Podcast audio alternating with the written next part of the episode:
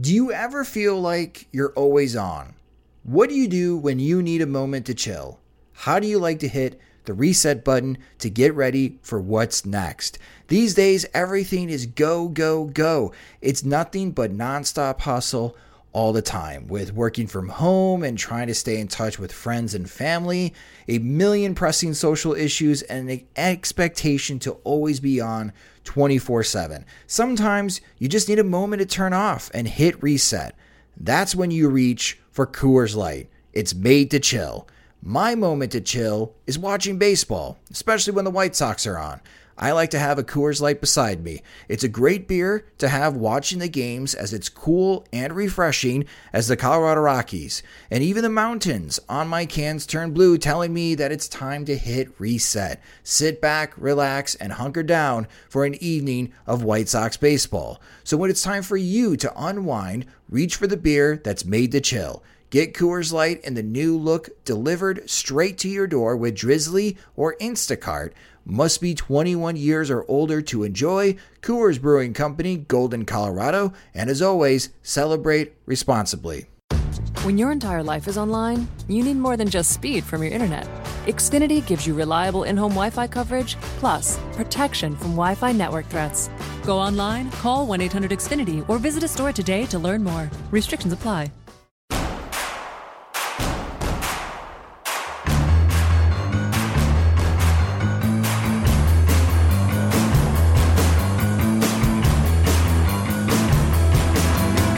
Welcome to the Sox Machine 2020 postseason postgame show. Here to break it all down, analyzing the in game decisions and key moments, are your hosts, Jim Margalus and Josh Nelson. Thanks, Rob, and welcome to the Sox Machine postgame show. I'm Josh Nelson, and it's happy times here as the Chicago White Sox win Game One by a final score of four to one over the Oakland Athletics, thanks to the power provided by Jose Abreu. Yasmani Grandal. And Adam Engel? Yes, Adam Engel got the party started with a home run, but Lucas Giolito didn't need much help as he turned in one of the best postseason starts in Chicago White Sox history. Let's start there. Joining me to recap game one is the managing editor of SoxMachine.com. It's Jim Margalus. And Jim, what a performance from Lucas Giolito today and it really cements his place as the Chicago White Sox current ace. Yeah, there was nothing to really dislike. I mean, if you had to quibble, you might uh, be picky about how it started and how it ended. You know, he relied on his outfield defense early, and maybe Rick Renteria left him in. Well, definitely one batter too long, maybe two batters too long, but in the middle, um, it's everything you wanted to see. Uh, all three of his pitches being used effectively. Um, you know, relying on his defense, like letting his defense do work until uh, uh, trouble surfaced, and trouble never really surfaced. So it's hard to blame him for not getting whiffs if uh, he's not paying for any of the contact being put into play. Yeah, job well done. Yeah, Lucas Giolito's final line, seven innings pitched. He only allowed two hits one earned run, which he technically did not allow. That ended up being an inherited run that Evan Marshall allowed, uh, which was a tough ground ball for Tim Anderson. Anderson tried to turn two, but he at least got the out at second base. It was a nice defensive play by Anderson. Um, but Giolito only allowed one walk, and he struck out eight on a hundred pitches, and he was perfect through six innings. I mean, Jim, your first postseason start and you got a perfect game going after six innings. I I'm trying to remember as far as because we saw obviously terrific starts in the 2005 postseason, but this, as I mentioned in the intro, this has to be one of the best postseason starts by any Chicago White Sox starter. And yeah, I'm gonna go ahead. I'm gonna have to contextualize that later, just to see how it matches up. You know, it's it would have fit well in with the uh, 2005 run for sure. Um, but it was funny watching uh, Twitter as Giolito completed six innings, and and and you know a few people marked uh, uh remarked on this, and James Fegan in particular uh, issued some mild profanity, you know, like saying, "Oh great, here's another no hitter. Here's another uh, time where like writers and and." Uh, reporters and and you know TV producers going to have to pull out all the stops to tell Lucas Giolito's uh, story for a national audience for the second time in two months. Just like you don't want to go to, yeah, everyone want to see a Giolito, Giolito no hitter, but for people writing and talking about it, it's like it's hard to go to that well again uh, to summon all the big words and important uh, intonations and everything. Like it's it's um, it's funny that it almost became like, oh great, here we go again. that's uh, that's uh, that's a problem and stress that uh, you know people on our end will will happily take. Oh yeah, absolutely. I it, has got to suck right now for the beat reporters because I don't know if they've traveled to Oakland. I don't know if they're like us watching the game on TV and now and then having to join a Zoom to do their interviews. Um, but yeah, I that, I don't think that's a big problem to have if any of the White Sox pitchers want to throw a no hitter during the postseason. I know it's a lot of pressure to perform writing the game recap when Giolito threw the no hitter. I'm not going to lie, I was quite nervous because I didn't want to write a sucky recap after a tremendous moment, but that's one of those things you call a good moment to have. Now, for Lucas Giolito and his 100 pitches, Jim, something different that we really haven't seen during the regular season. He threw his slider more than the changeup. His pitch breakdown was 54 fastballs, 26 sliders, and 20 changeups. And he he created nine swings against his slider, and six of the nine swings was a whiff from Oakland hitters. They had a 67% whiff rate against Lucas Giolito's slider. And I thought that was the best slider that Giolito has had all season long. And it came in a great time. And I think that was a big factor why he was able to really keep this Oakland lineup unbalanced against him. Yeah, for for some reason, or um, you know, I think there was a reason. You know, Giolito only got two whiffs on 20 changeups, gave up some pretty firm contact, uh, uh, and so when you see that, you can understand why you know James McCann might want to call a different pitch or Giolito might want to shake to a pitch. But seeing them abandon it that early and go to the slider and see the comfort with the slider as the primary second pitch, like it's been there all along, was really remarkable and and just uh, one of those things where you know people talk about the relationship between McCann and Giolito, and it seems like they do anticipate what the other scouting report is and know how to get off it uh, before other um, teams can correct it or at least notice what's going on. I think that's one change we've seen from them.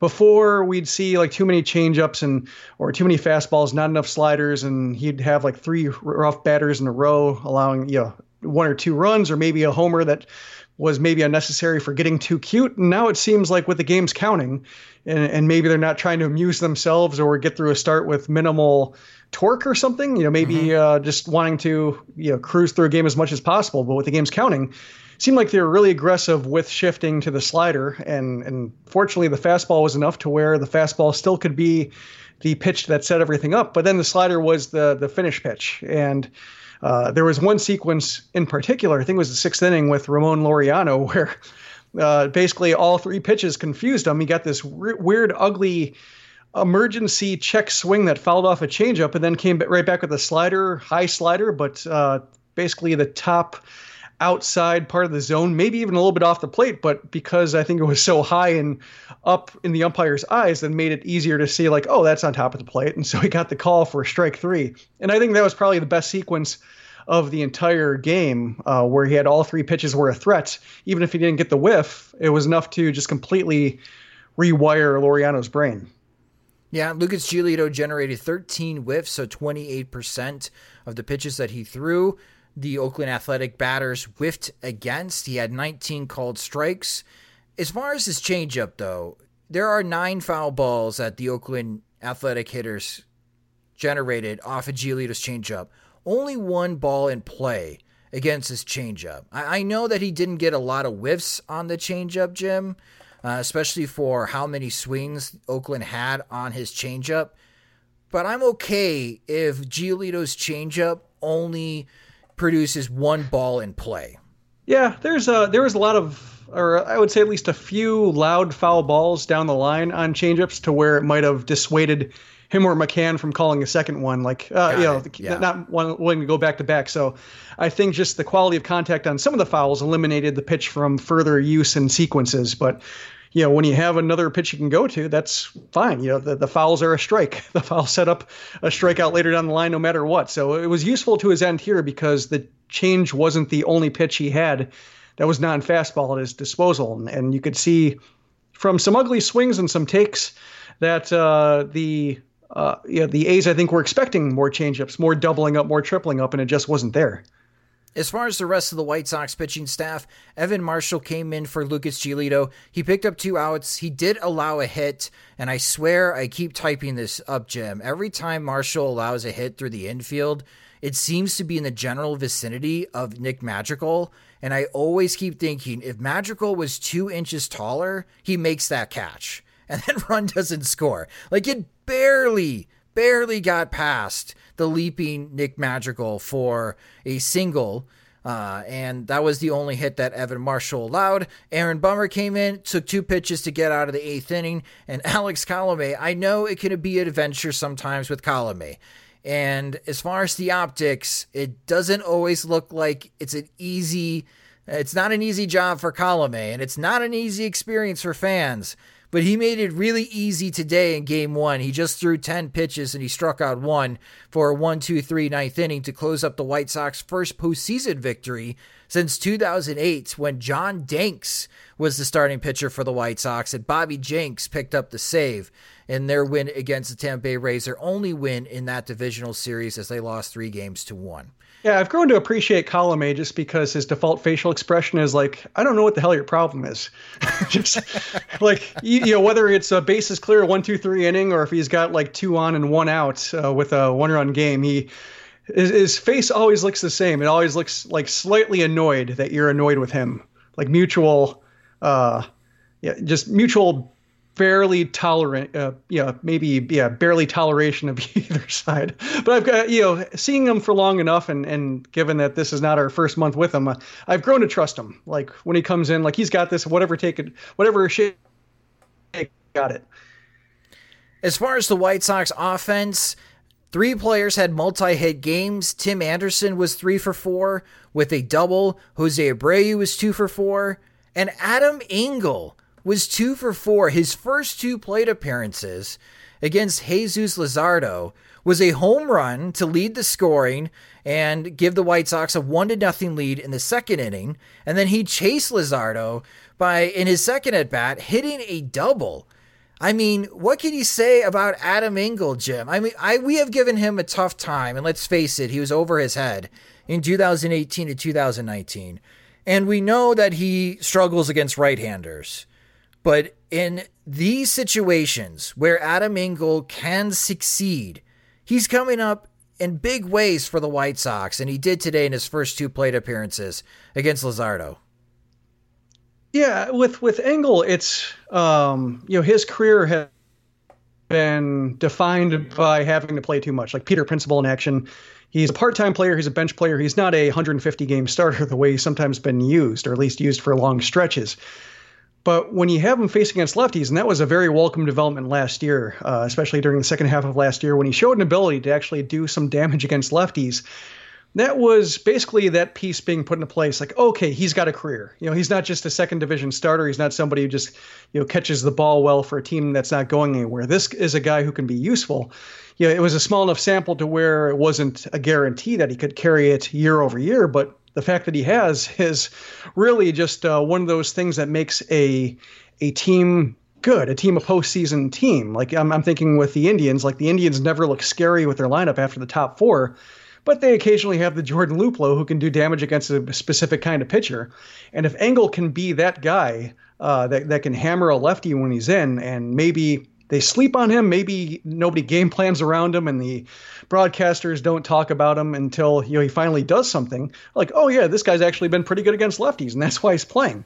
That's the kind of weapon that the White Sox haven't had, or it's been the kind of player that the White Sox have had to use too much and just gets ground down by the course of the season. So the fact that he came in, you know, I, I, wrote in the recap that the game followed the script almost perfectly, and I think Engel is probably this the maybe the scriptiest player of them all because he was only in he's er, like basically he was only starting uh, or designed to start because the Oakland A's started a left-handed pitcher, and you know maybe he still starts because of his defense over Mazara if a righty's still in, but basically, like that's the reason why uh, it was a bad idea for Bob Melvin to start a lefties because they have guys who can hit lefties, including Adam Engel. And the fact that Engel hit that lefty hard twice in a row is only two chances.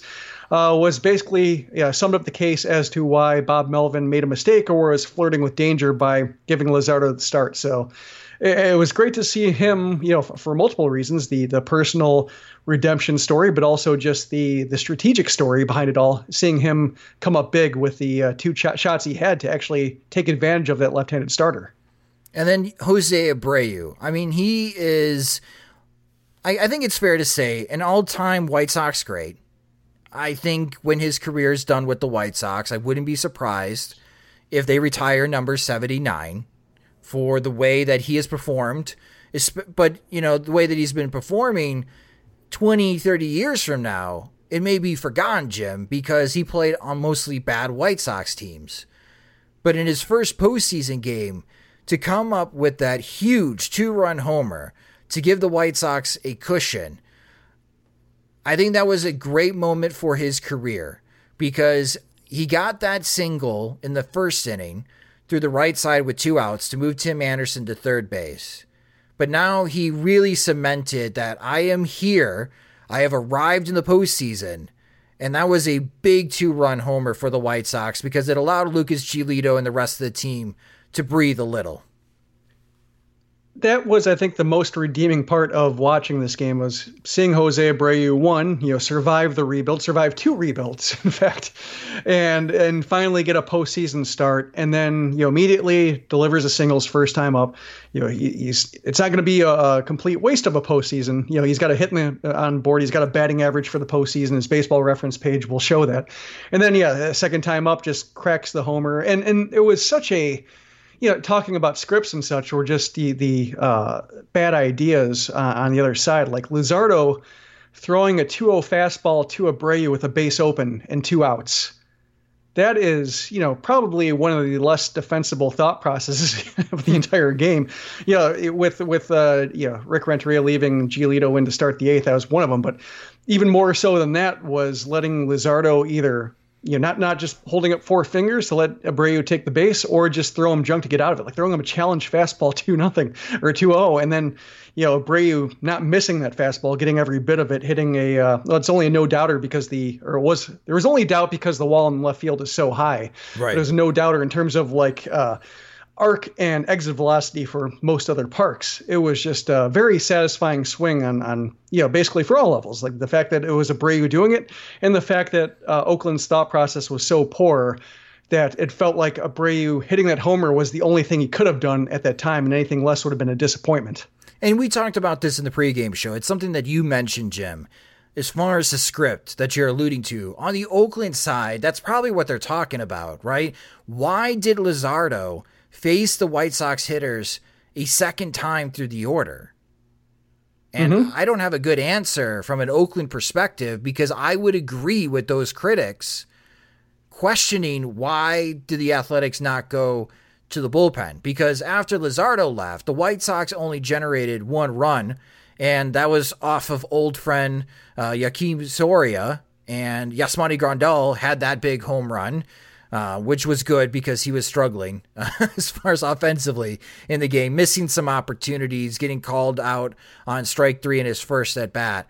Uh, but coming through in a big way to give the White Sox a, a four to nothing win with his solo, a four to nothing lead, I should say, with his solo shot. But from Oakland's perspective, that's got to what that has to be what they're talking about is it's going to be a tight game. It's going to be tight games in this series. You can't have someone like Luzardo or any lefty face this lineup more than one time through the order. Yeah, I can see it one of two ways. Either, you know, not letting them face the order uh, the second time, or, you know, just having certain guys saying, we can't beat we can't be beat by this hitter with a lefty on the mound. And I think Anderson's one of them. I think Abreu's another one.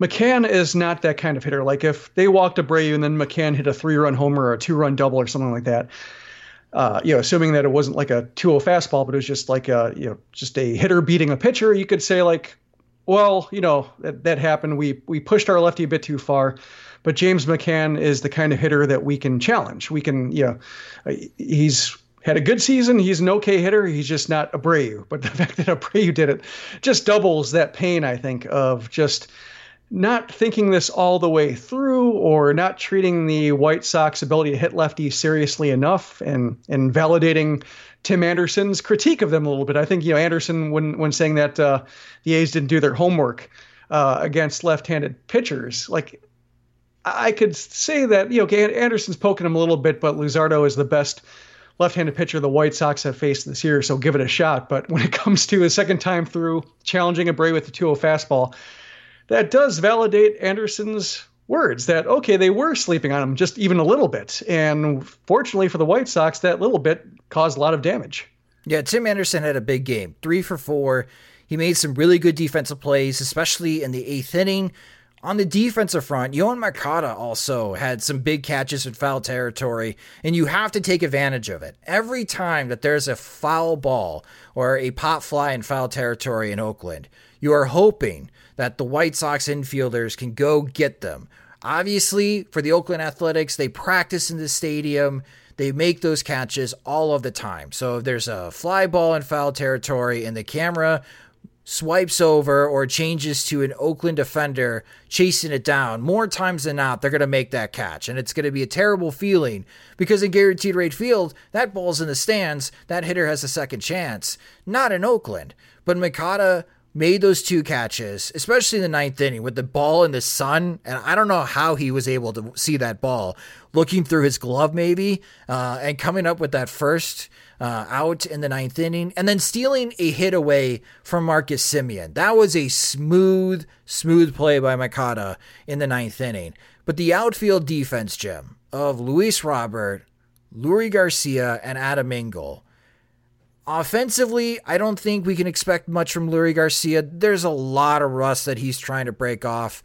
And I know that Adam Engel, uh, as far as offensively, he's not going to give you a lot against righties.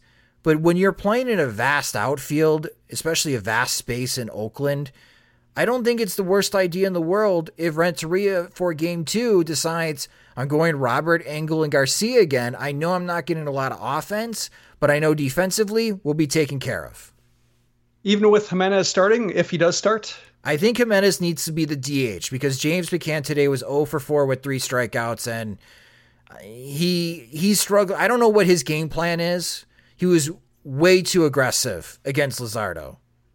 Yeah. Like, he was the he was the one that really stuck out like, did you get the scouting report, James, against Luzardo? Because his plate appearances against Luzardo did not match what we were seeing from Anderson. I know Moncada went 0 for 4, but he had two hard hits.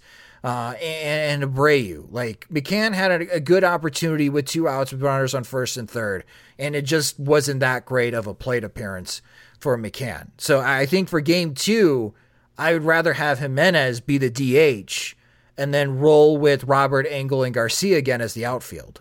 Yeah, I, I can see that. I mean, I, I, think I would wait to see just how Jimenez's foot is responding and whether he can play the outfield. I think if he's like 100% in the outfield, I think I would start him there uh, just because Leury just probably isn't that big of an upgrade, um, especially since he's dealing with rust of his own. But yeah, if he's, I would say, like 75% in the outfield, uh, given both uh, you know, Jimenez thinking about Jimenez as a 75% defender is not a comforting thought. McCann against a a righty who throws from like three quarters is not a great thought. And so yeah, you're probably better off just taking the outs. I, I think that was the nice thing about the two catcher lineup though, even though McCann didn't deliver at the plates, you know, taking advantage of that full two catcher flexibility is that you know you did have Grandal at DH, and I was very happy he hit that homer just because you know with the nature of Grandal's game and how um, you know how his skills are somewhat on the less appreciated side or the less noticeable side, like drawing walks. Nobody gets too jazzed up about drawing walks and framing. You know that can go unnoticed, but you know if he takes a strike three, if he drops a pitch because he is trying to frame it, uh, you know those are the things that fans do notice. And so the negative uh, emotions and negative reputation of a guy can pile up if he doesn't do something to prove his value. So to see that uh, you know, dramatic, no doubt bat drop homer off Soria, I think was what he needed to keep fans on his side. Yeah, I, I think that's yeah, that's a fair point. But even if he's seventy five percent, I think you got to have him in as his bat in the lineup for game two. Yeah, I'd like to see that. Now, I just I don't know if I want to see Nomar Mazara. I mean, I I think that's maybe the sticking point. I don't know how many White Sox fans want to see Nomar Mazara in the game two lineup, but he probably will be because Renteria will go with the left-handed hitter. He'll go with the platoon advantage facing a right-handed starter. We'll see. That's just my assumption. But defensively, watching Giolito start, you know, there are times that, oh man, that was hit really well by the Oakland Athletics hitter, and Garcia's there in position, and Engel is there, and Robert is there. Just, they're all athletic, and they could all cover a lot of ground in the outfield. When they're out there, I'm not worried. Whereas if you do have Jimenez start in left field, come in the seventh or eighth inning of the White Sox, if it if it's a tight game again, and the White Sox have the lead, you're gonna have to Renteria may have to make that choice, Jim, to take Jimenez's bat out of the lineup and go with Jarrod Dyson just to make sure that he's got a left fielder that can make the play when needed. And let's face it, that's an adventure with Jimenez when he's playing defense. Well, that was the one thing I was thinking too with the outfield. If you want a left-handed bat against Bassitt while having a good outfielder, you could put Dyson out there. Sure. Probably, you know, it's, it's probably asking too much of him to deliver. But in terms of if you want a left-handed batter there, the only thing is it cuts down Renteria's flexibility later in the game if he doesn't want that defensive sub. You know, maybe Garcia is there uh, to be that defensive sub. That's maybe one reason why you know he's back, even if he's rusty. Is that one way or another, he can use Dyson early and Garcia late, or Garcia early and Dyson late, and still have that pinch running slash defensive replacement ability. Yeah, I think Mazara. I'd be okay with him starting uh, game two. I think his, you know, he's not a, a threat at the plate, but he's also, you know, his production is not empty. I, I think he made enough contact and made enough variety of contact to where he did find holes, did find, uh, you know, did beat the shift uh, caught the balls that were hit in his direction. You know, he's not like going to create outs where outs aren't there, but he, you know, he doesn't break the wrong way. His reads are pretty reliable. His throws are pretty reliable. Like I don't hate seeing him out there the way people hate seeing him out there. uh, you know, when there are no better options. I think if Jimenez is healthy playing left, I want to see Engel and right. But if Jimenez is not, you know, if he's compromised in the outfield, I'd rather see Engel and left and Mazara and right facing the righty. I, I, think that's my opinion where I'm at right now. I guess we'll see if that changes tomorrow and whether there's any reports changing that. But uh, I, I think I'd still rather keep Dyson for those key. We need a we need a better outfielder in there for the ninth inning of a one run game. That's I think probably where he's safest because Garcia, you know, while he's still you know, while he's a better outfielder, he's still maybe a bit rusty. You know, like just uh-huh. coming off a such a, a long uh, leave time. You know, there might be a case where a fly ball is hit that fools him. You know, just because he hasn't seen the the visual reps. I will say that Roberts, I really like the way he played center field. He had a couple tough chances, hard hit balls going in, going back, feeling the warning track, and never looked out of control. Yeah, keep White Sox pitchers allow fly balls to be hit to center field. Not too hard, not to go in the seats but I've got a really good feeling if they're hitting the center field, Robert's gonna he's gonna run them down. He's yeah, got a like lot of space to run things down out there. And it seems like he's found professional equilibrium. You know, both at the plate and in the field. I think there were maybe a couple weeks there where the problems at the plate were seeping into his defense mm, yeah. uh, a little bit. You know, m- missing some catchable balls on the warning track that that were there, but. In, over like the last uh, series or two, I think everything's kind of stabilized. He's not quite the dynamic presence that he was in August, but at least he's a contributor. Yeah, and he picked up his first postseason hit in his rookie year. Uh, Luis Robert went one for four with a single, and that was a good hit. It was a 0-1 breaking pitch on the outside that he was able to loop into center field for a single. And hey, you got to take those hits. I mean, Jose Abreu had the monster home run, but he was able to also beat the shift and hit a single in his first at bat to right field. That's just the type of different swings that you've been mentioning, Jim, with Nomar Mazara. For Luis Robert, he needs to learn how to have different types of swings for different types of situations and get himself on base through base hits or again demonstrating some of the patience we saw during the regular season for him to get walks. But I think that was a, a good sign for him. I mean, hey, It's a four game hitting streak now, Jim, for Luis Robert. He got mm-hmm. a hit in the last three games against the Cubs and picks up a hit in game one of the American League wildcard series against the Oakland Athletics. Before we wrap up as far as the post game show, I have to ask I know that we've been really busy taking notes and watching every pitch as far as the White Sox Athletics. By any chance, did you have a tablet, phone, or another monitor? On what happened in the ninth inning in Minneapolis between the Astros and Twins? I was flipping back and forth. so I did actually miss a couple pitches of the uh, eighth inning for the White Sox I had to go back to because I was too uh, enamored with what was going on at Target Field. Yeah. Jorge Polanco, man. Minneapolis Sports Radio is going to ride him hard. Yeah, I didn't see the error, but I did see the thousand yard stare with him chewing gum afterwards in the field behind uh, Romo on the mound and then in the dugout. It was just a like, lazy throw to second base. It was, it was a lazy, soft throw to second that sailed wide and allowed the inning to continue. I mean, Sergio Romo didn't help matters. He walked Jose Altuve, and he almost hit him in that same plate appearance. Like Romo did not have the control that we've seen Romo have, especially when he's pitched against the White Sox. Um, but then when Michael Brantley singled to center field and scored two more runs to make it four to one, I mean that is 17 straight postseason losses for the Minnesota Twins, Jim. And that's why I didn't predict them to advance. I'm already feeling bad about my bracket. I'm already like I need them bad. to show me something before I put any faith in them.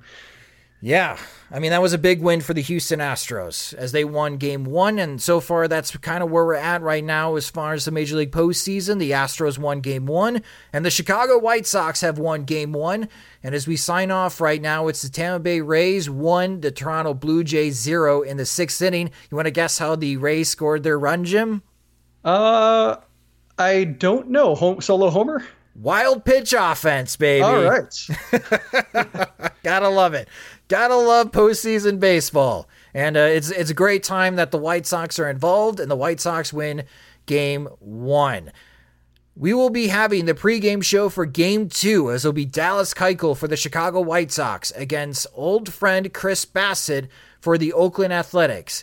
The Sox Machine pregame show will start at 1.30 p.m. Central Time, which you can listen to us on Mixlr.com slash Sox Machine and on SoxMachine.com. And that will do it for the this edition of the Sox Machine postgame show. You can help support us at Patreon.com slash Sox Machine by becoming a friend. We have Sox Machine swag that you can get as well. We have the coffee mugs, which are terrific. We have the new Sox Machine t shirts, which we're now getting Twitter models. So thank you for those that have gotten the shirt and now are volunteering to model your t shirts. If you are interested in becoming a Sox Machine t shirt model, tag us as you take a picture of yourself in the new shirt, and we will share that. We will use you for free to model our new T-shirt. we will use you.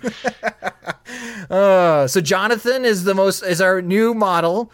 Uh, not as communist as our previous model, but Jonathan looks good, and you can look good too by buying the new Sox Machine shirt, which you can purchase for twenty five dollars, include shipping on SoxMachine.com. Alongside Jim Margalus, I'm Josh Nelson. That will do it for the Sox Machine postgame show. Thanks for listening, and we'll talk to you tomorrow to preview Game 2 of the American League Wildcard Series. From earaches to strep tests, there's Minute Clinic at CVS. See a provider, fill a prescription, and grab essentials. Or see us online with telehealth options. That's healthier made easier. Visit Minute Clinic at CVS today. Services vary by location. See MinuteClinic.com for details. Sugar Ray Leonard, Roberto Duran, Marvelous Marvin Hagler, and Thomas Hearns legends whose four way rivalry defined one of the greatest eras in boxing history. Relive their decade of dominance in the new Showtime sports documentary, The Kings, a four part series premiering Sunday, June 6th, only on Showtime.